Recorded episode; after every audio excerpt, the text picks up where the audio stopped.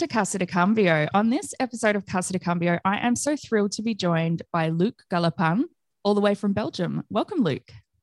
Thank you for having me. Thank you for being a guest.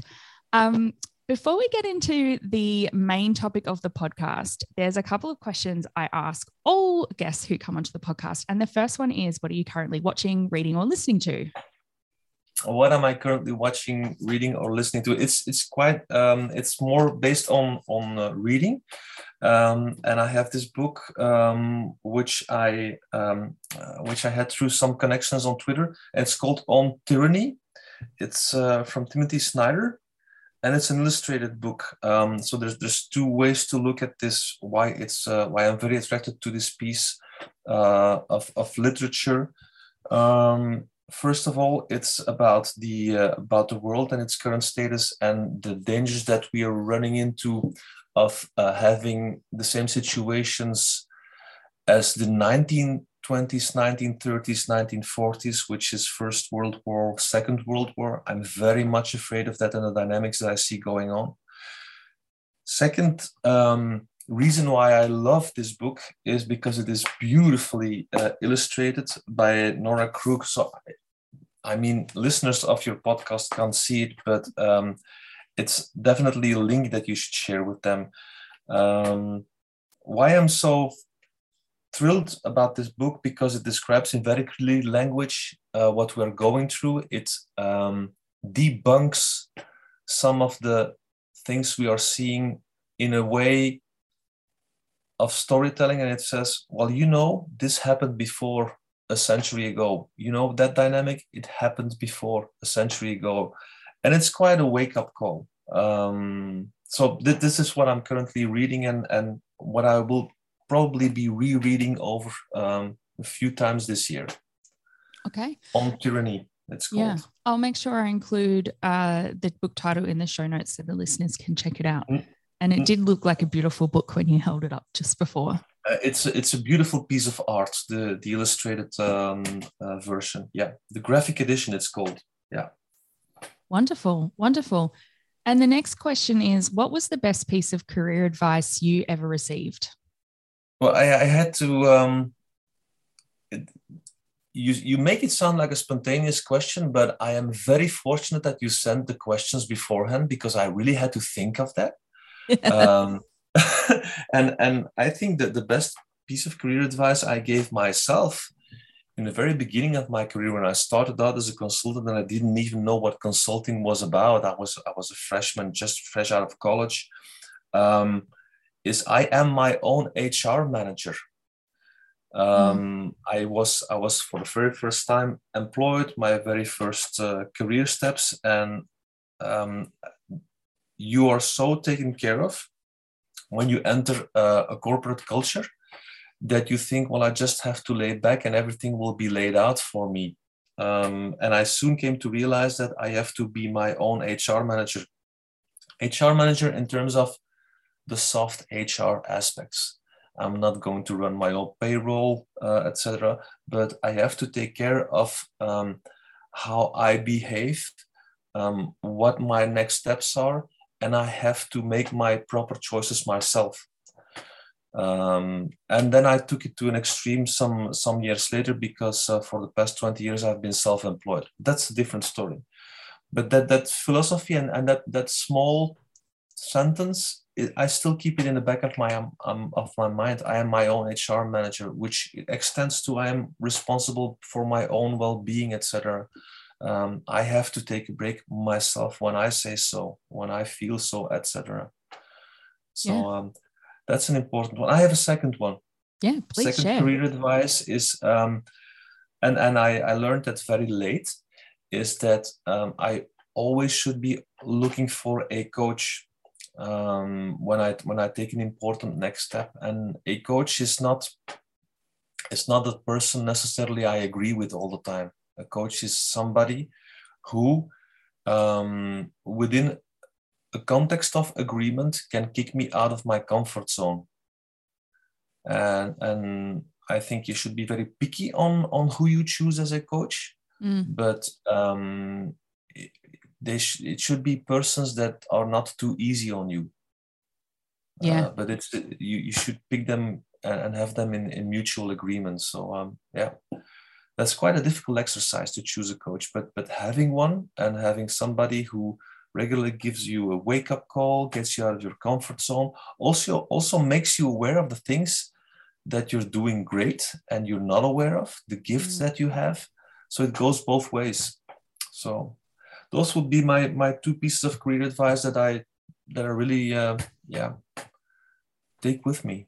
Excellent, excellent. Definitely hear you on the coaching. Um, coaching does mean that sometimes I'm going to tell you stuff that you don't like. Exactly. Mm. Um, in, in some of my conversations, um, I've learned that, that we can apply a scale from one to three. Um, and that is, um, I'm, I'm asking feedback on a certain situation, for instance. And then the other one goes, well, well, how are you feeling today? What kind of feedback do you want? Do you want it all the way um, with with no excuses, or do you want a nice version? And just have just just making sure that that you um, are explicit about that question. You always go for the third option, of course, mm. but but making sure that that you you build kind of a, a safety net and say, well, you you you have just opened the game. Are you ready for it? You've just asked me feedback. I'm willing to give you feedback, but are you willing to take it and are you willing to to listen to it? Open compliments only. yeah, yeah, I want feedback, but only compliments and good vibes. Um, no, I've I've done that. so there's been days. I remember I had a manager years ago, and we had a you know stressful project, and I said, look, maybe at the end of this, I said, not right now, because I'm having a bad day, but I said I would really like some constructive feedback on how I could have handled, you know, X situation better. Um, but I explicitly said I can't handle it today because a few things have gone wrong. But I said, you know, at a later date, let's. I would really love to sit down and, and really just um, and well, you know, that, through what happened. We, we we don't do often enough. So we have um, we have a lot of conversations, and there are a lot of books and courses out there about giving feedback, about receiving feedback. But never ever have I saw have I seen that um, it would be okay to say when, when somebody asks you, can I give you feedback? That, that famous sentence, can I, can I give you feedback? You're always supposed to say yes. And I remember one day that, that I shocked somebody who wanted to give me feedback when I, when I bluntly answered, um, no, not right now. I'm, I'm, I'm having, uh, I'm not feeling too well. Um, so I am not ready to fully I'm not ready and capable to fully receive your feedback, but uh, can we do it in 15 minutes? And, and, apparently, that's what I heard later, a few days later from that person, is, is that, that he was genuinely shocked by my no.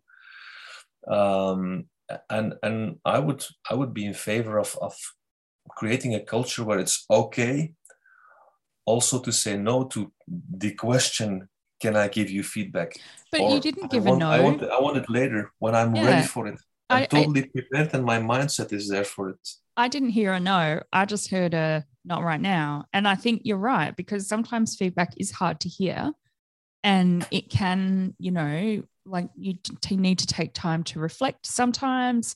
Sometimes you can you know, have an emotional reaction to feedback if it's very strong feedback. So if you're already not in the right frame of mind to receive constructive feedback, I think that's fine, especially if it's unsolicited and someone's, you know, coming up to you and specifically asking like I I don't see a problem with that. Yeah, but yeah, I think uh, let's make that a theme for 2022. It's okay to say no, not right now when they ask you can I give you feedback? And and as you say, especially unsolicited feedback. Yeah, I'm actually uh, a little bit picky about unsolicited feedback um, mm-hmm. because, yeah, I, I get a lot of unsolicited feedback. And an example might be a lot of people who have never have created their own podcast like to give me unsolicited feedback about podcasting. Um, and usually, you know, I'll say, okay, thanks for the feedback, but I'll just be like, you know, I'm going to ignore that. Um, and yeah. another one is, you know, people who have never built their own website or started their own business give me advice on what I should do with my website and my business. And I'm like, okay, all right, thanks. I didn't ask you. Um, but if it's somebody who, you know, has their own business, like if, um, let's say Daryl Connor, the person who introduced us, if he said, can I give you some advice? I would say, yes, please give it to me. I want it, you know? Um, yeah. It's because, with Daryl that I use the one, two, three scale. Yeah. Yeah. um, but yeah, I think, you know, feedback comes like where sometimes we feel bombarded with feedback and there are different, definitely different levels of feedback. Like if somebody's my direct manager or my client, of course I'm going to accept that feedback. But if it's somebody I don't know sending me a message on LinkedIn or replying to one of my posts, I'm, you know, not going to take it, give it much mind. Yeah, um, and then again, there, there there are some some gems in there, but oh, yeah. you have to be selective. Yeah. Yes, yes. Um, but you know, sometimes you can think, oh, I don't need to, you know, bother with this one today. Um, onto the topic though. Great, yeah. great chat about career advice and feedback. Um, so we're going to talk about change management and community development and some of the amazing work you've done in that field. So maybe do you want to start by telling the listeners a little bit about your experience applying change management principles to community development? How did you get started in that? And what were some of the challenges you faced? Yeah, and I think the best way to approach this is is to uh, to see how I, I got interested into it, where it, where it started, because um, there's an awful lot I I I would want to tell, and it would uh, it would be incoherent if I start just in the middle. So, um, as, as we said in the beginning or, or in an earlier chat, I think uh, I started out as a consultant on uh, mainly SAP projects, which are technology enabled changes uh, for big companies. And in that project context, what you do is you, you implement a new way of working, which is enforced, so to speak, by, by a new technology. And um, you impact a lot of people now, what I noticed is that in a project context, you, you want to change the behavior of everybody at the same time. And the regular way of doing that is just pushing a new software down their throats. There's a more um, human way to do it. And uh, we can do it all along by respecting the uh, um, anatomy of the software itself. A software um, more or less it plays out because it has different authorization profiles, things you can do in the system. I can be, um, I have the authorization to do accounting work into the system, uh, to do inventory work into the system, to do sales work, etc.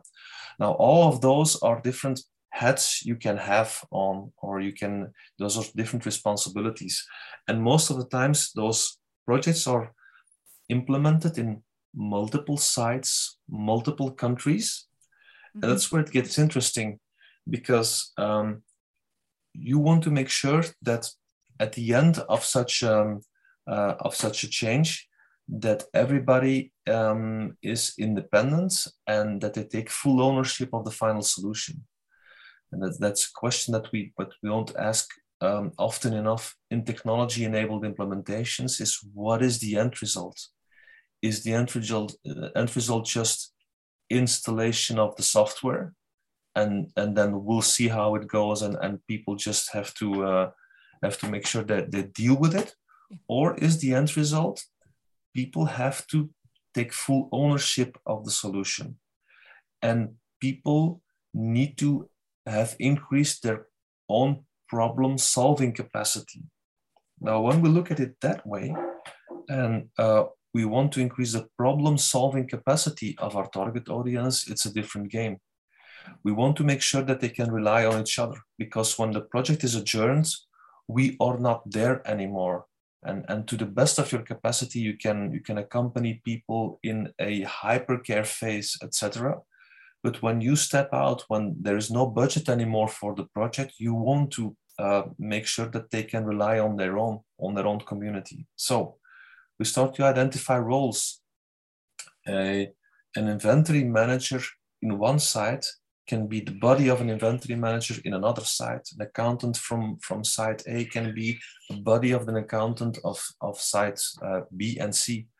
And that's when you start to connect people by giving them permission. And I give them permission to connect because, hey guys, you are wearing the same badge you are a warehouse manager and quite probably you're encountering the exact same problems as a warehouse manager in that different site or in that different location. So what I am declaring as a change manager is I declare you as a community of warehouse managers. And um, I'm also going to kickstart your small community um, by making sure that you guys come together. So I make sure that it's okay for your hierarchy that you guys get identified as the community of warehouse managers. And I make sure that you have a good way to connect, which may be in the beginning a weekly meeting to discuss problems and problem solving. And what happens most of the times during those implementations is that people who are currently in an um, ongoing implementation connect with people who have already been put live in that new environment three years ago and they connect. We encounter this problem and, and the other ones in the other side other part of the world maybe they go like oh yeah we, we've been there we've done that uh, don't worry this is how you solve it. Um, what we also see is that when you in those big environments connect people through communities or, or through the batch that that they carry is that they turn out to be smarter than the traveling circus. And the traveling circus is the implementation team who does all the um, all the rollouts worldwide or, or in all the sites. Because that implementation team quite often um, is not anymore the implementation team as it started out three years ago. So there there are different people but uh, luckily the knowledge that it takes to um, increase the problem solving capacity of your company is already there. And that's when I started to get interested in, in the community work. And that's when I also started with the term um, social architecture. Because what we are doing in a, in a technology implementation is we're endlessly discussing about the technical architecture that we're putting in place, which in change terminology is all about the installation of the solution. And um, I would even go as far as to say that any training effort that we put in there to get people from A to B is also part of the installation culture because it's just readiness, readiness, and then I drop you off at, at point B. What we are thinking of when we install a social architecture is you put a code around that technical architecture, a human code around it so that it is future proof. And with future proof, I mean that, um, and it's really in, in, in, the, in the word problem solving capacity, that that community is able to continue without your support with that uh, techno, techno, technological architecture. So that's when I came up with the term social architecture. And then I, I carry on further and I investigated further. And that's when I start to see, well, it's not only in a project context that this happens. Uh, we do this all the time. We discover layers of people, uh, and we want to connect those people who carry the same badge, etc. I can go on endlessly about that, but does does it make sense what I'm saying? It absolutely does. I love the analogy of putting a coach on the technical architecture, but then I wanted to ask: Is it weird that I what I immediately imagined was a coat with like four little animals all standing on top of each other and you know wearing a hat like something from a cartoon. And, and, and well in in in a sense this is what we should be referring to but because what you're doing is is you're creating spaces of engagement with collective possibilities that are not available to us as, as an individual. When when you start to connect uh, people who uh, have the same set of problems and um, and and you give them the permission to connect all of a sudden there are collective possibilities available to them that are not available to them when they are isolated individuals. Uh, and that's in fact what we're doing. Nice. So nice. so which means that that when i take this two steps further what does this mean for me as uh, what is my role then as um, um, as a change management practitioner? It's not only to to uh, use my tools in my toolbox but also make sure that with my sponsor i have that conversation. I'm not creating communities. Communities are already there. Mm-hmm.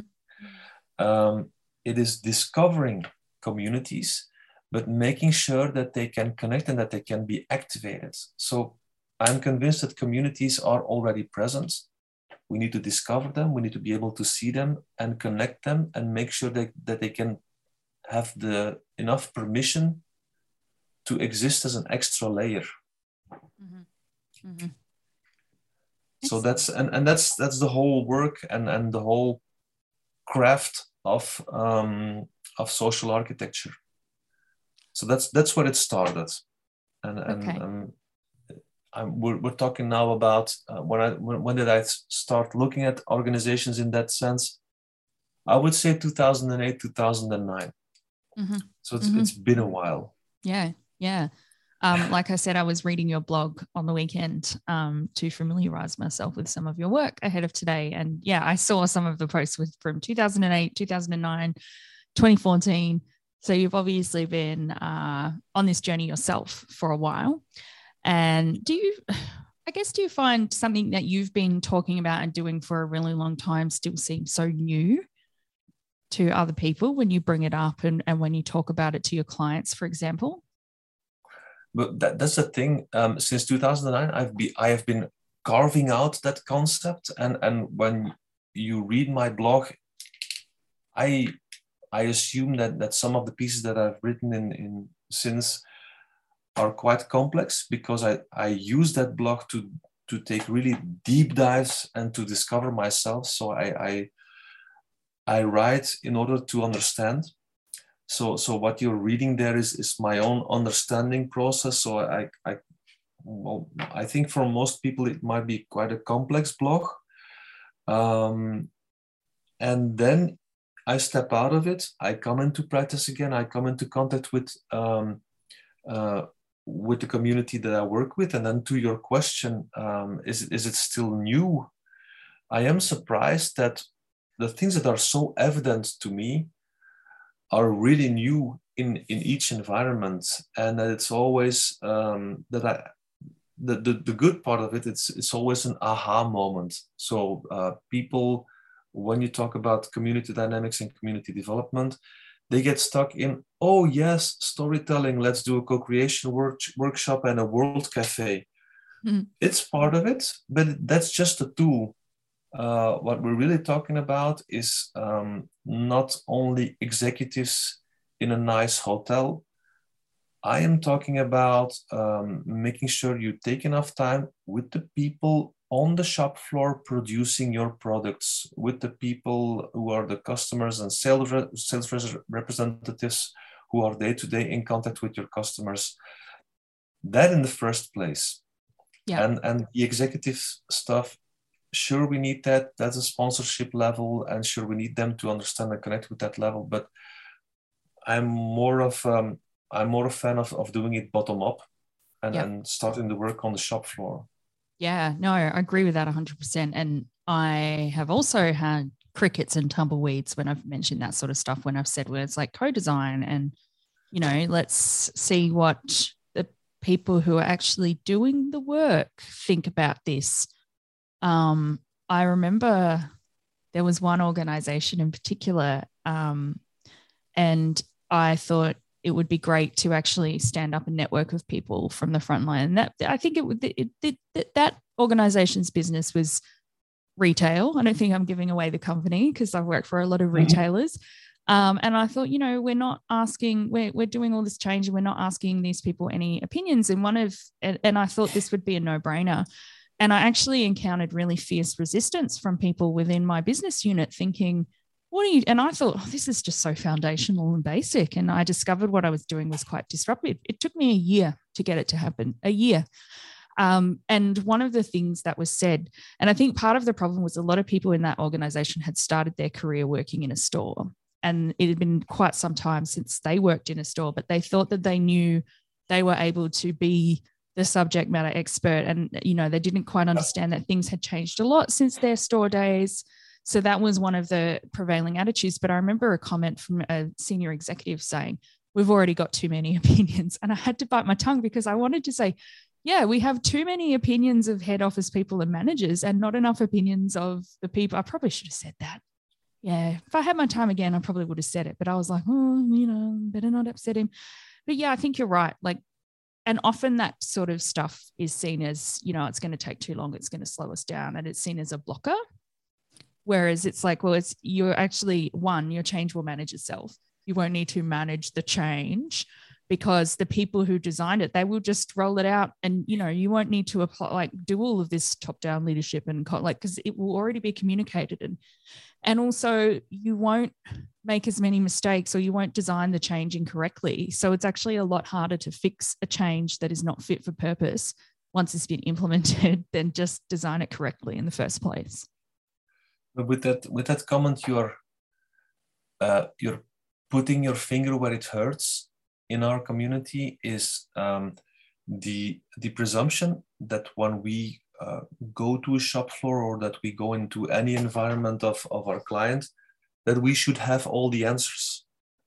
Um, and and that is something if if there's something we need to to debunk or demystify is that um, yes you have a toolbox as a change practitioner but um, it is a big mistake to step into um, uh, into a certain environment or into a certain situation and mm, to make sure that you have all the answers. You need to have razor sharp questions and you need to have razor sharp curiosity and and genuine interest for what is for what is cooking there. Um, but having all the answers and having your presentation ready and being ready to shoot and to solve every problem that comes on to you, uh, I discovered um, is is not really a good approach because what you're doing is is you're blocking off every you're blocking out every opportunity for people to um, start producing sense of their own situation, which is a very first step into taking ownership. Mm-hmm.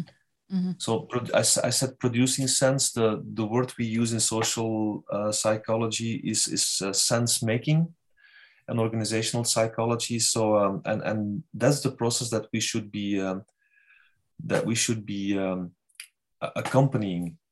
Yes, yes, and I wanted to ask you about that. Can you?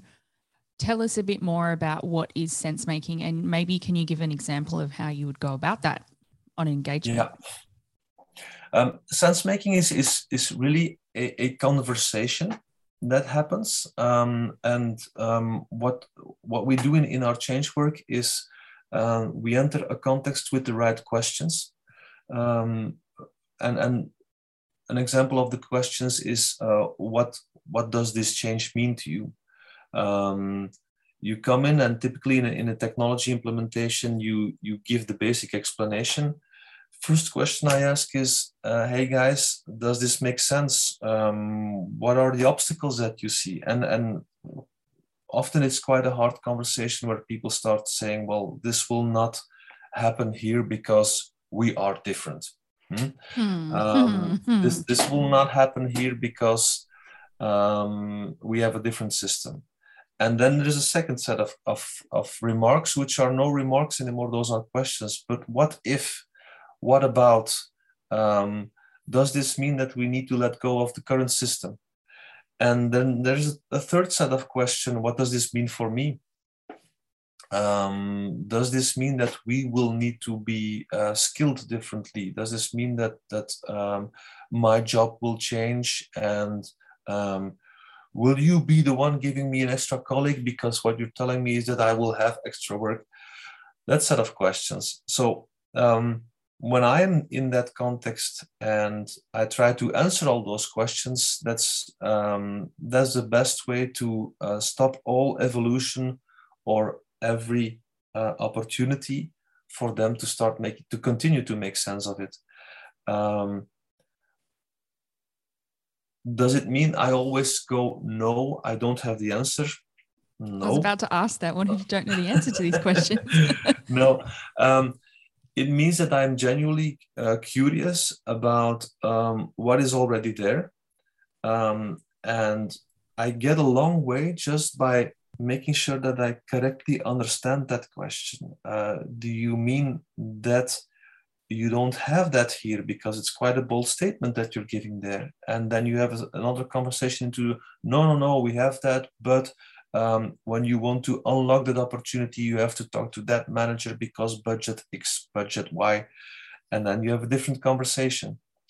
Um, so it's it's hanging in there and having that conversation and, and making sure that they can come to their senses, sense making, um, by themselves. But you are there, and um, what you're actually doing, to to put it metaphorically, is that you're making stone soup.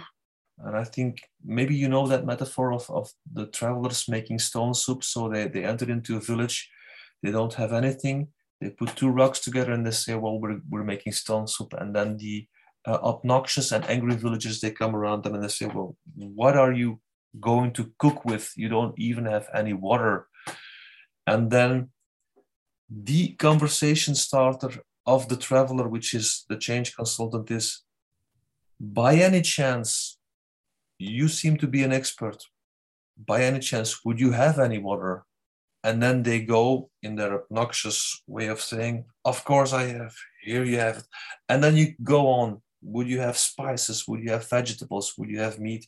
And then before you know it, just by engaging who people who are initially obnoxious because you you made that intervention, uh, they bring all the ingredients, and it's it's um, at the end of the day they are all gathered around that soup that they forgot to realize that they made themselves because they brought all the ingredients. The only thing that you said is that, that you started out with two rocks and a conversation starter.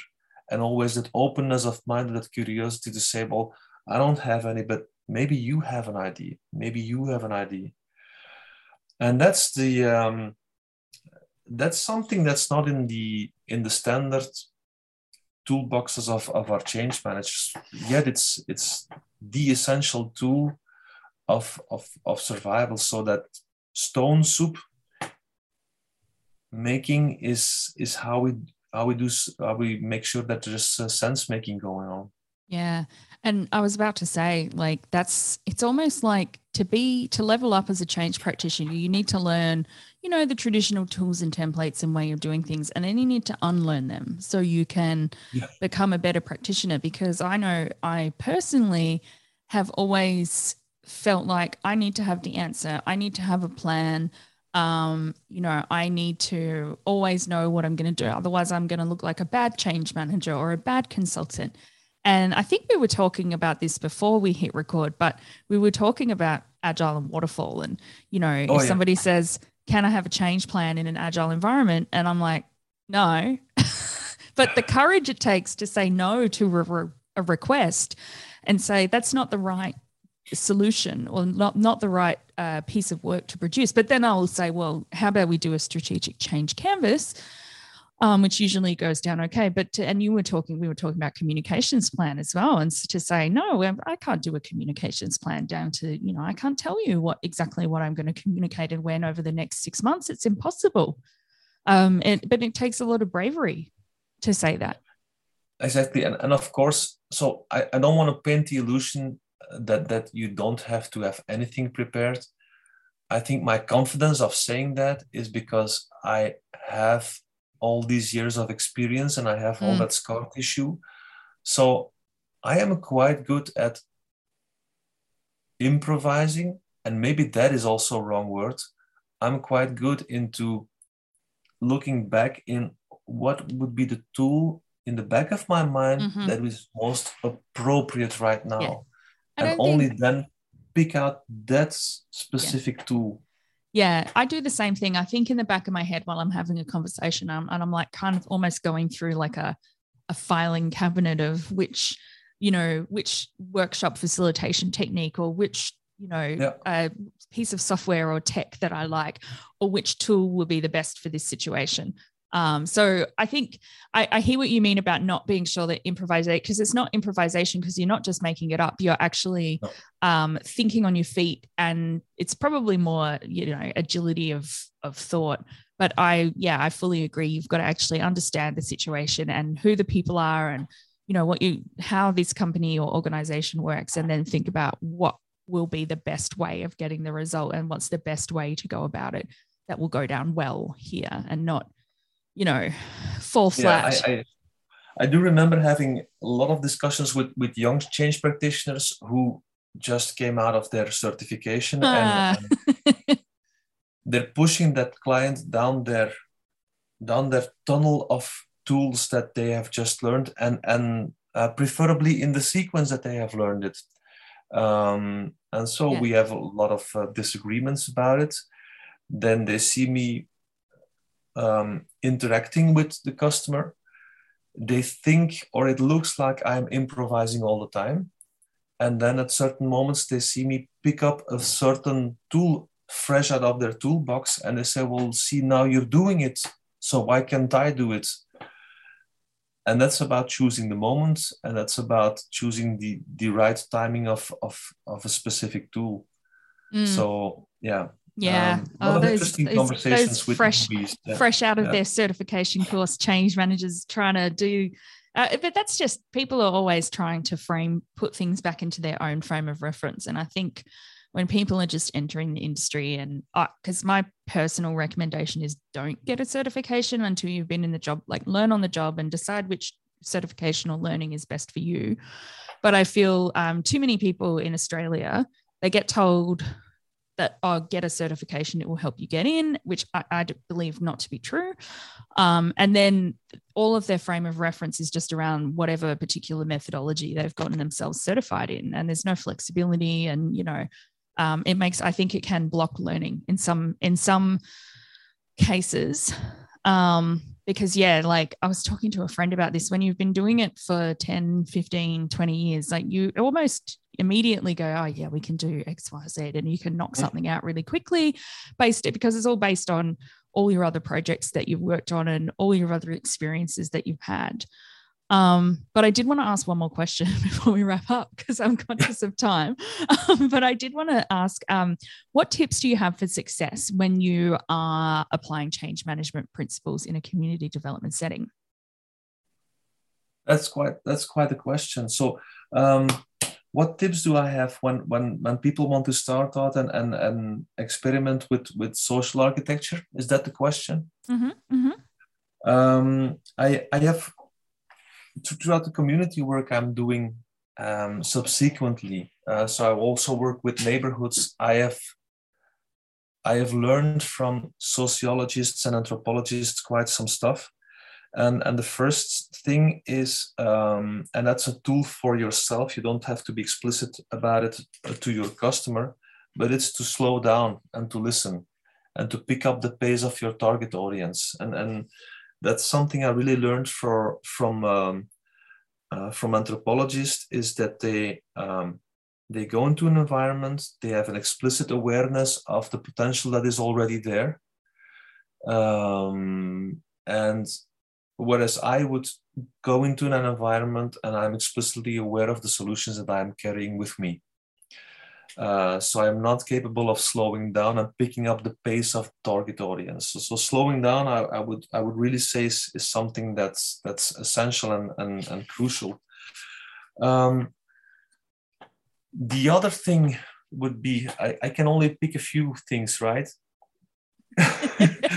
um, the other thing which I which I really learned from neighborhood development is asking the question: Would people still show up if they were not on your payroll? And, and that's something I learned from working with with neighborhoods and and um, something that is totally um, on on the outside of our change management um, methodologies. It's neighborhood capacity development. And there is the there is one model I, would like to talk about very shortly, very briefly. It's a to for with by tool, and to for with by is um, asking or, or categorizing your interventions into four categories. The to category is change is decided without us to be done to us. Second category is for change is chosen for us to do and to be provided for us. The with category is change is consulted with us on what we what is going to happen with us. And then the final category is the by category. So it's it's to for with by. Change is done by us. and asking at a certain moment or, or taking a break in your change intervention and and and let's and see well to what extent are we do, doing the change to for with or by the people makes you aware of the question would people still show up if they were not on your payroll? And that's a very essential question because as we said in the very beginning what is what is the purpose of our change interventions is that people start taking ownership of that future situations it, it goes way beyond installation. And that is that is a very handy tool. It comes straight out of abcd which is asset-based community development working with neighborhoods. So that would be um, that would be a recommendation that's that's a tool you can apply immediately categorize all your in, in initiatives onto a to for with by scale. Amazing. Thank that you. would be my major takeaway here. Okay, that's great. Um, and before we wrap up, where can people get more Luc? Um, where can they learn more? Um, two two ways I would say. Um, when you're interested in, in the very latest developments, I would say just reach out to me because very honestly, it's been a long time since I have blogged. When you want to dive deep into uh, my own process of understanding, well, you can you can dive into my blog, but just know it's not the most most recent thing because um, currently I'm, I'm doing a lot of work with neighborhoods and discovering things there. And I have stopped promising people that I will be writing a book because I've been saying that since 2011. even though I am convinced that I will still be writing a book this lifetime. But I've stopped putting an end date on that. Fair enough. Fair enough. Um, I'll make sure the link to your blog is included in the show notes. And yeah, the listeners just can hit Luc up on LinkedIn um, yeah. to get more. Yeah, sure. Yeah. Yeah. I'm open to that. I'm open to that. Yeah. Amazing. Well, thank you so much for your time and sharing all of that amazing knowledge on Casa de Cambio podcast. And for the listeners, we will be back soon with another episode. Thank you so much, Luc. Thank you. This was fun. It was so much fun.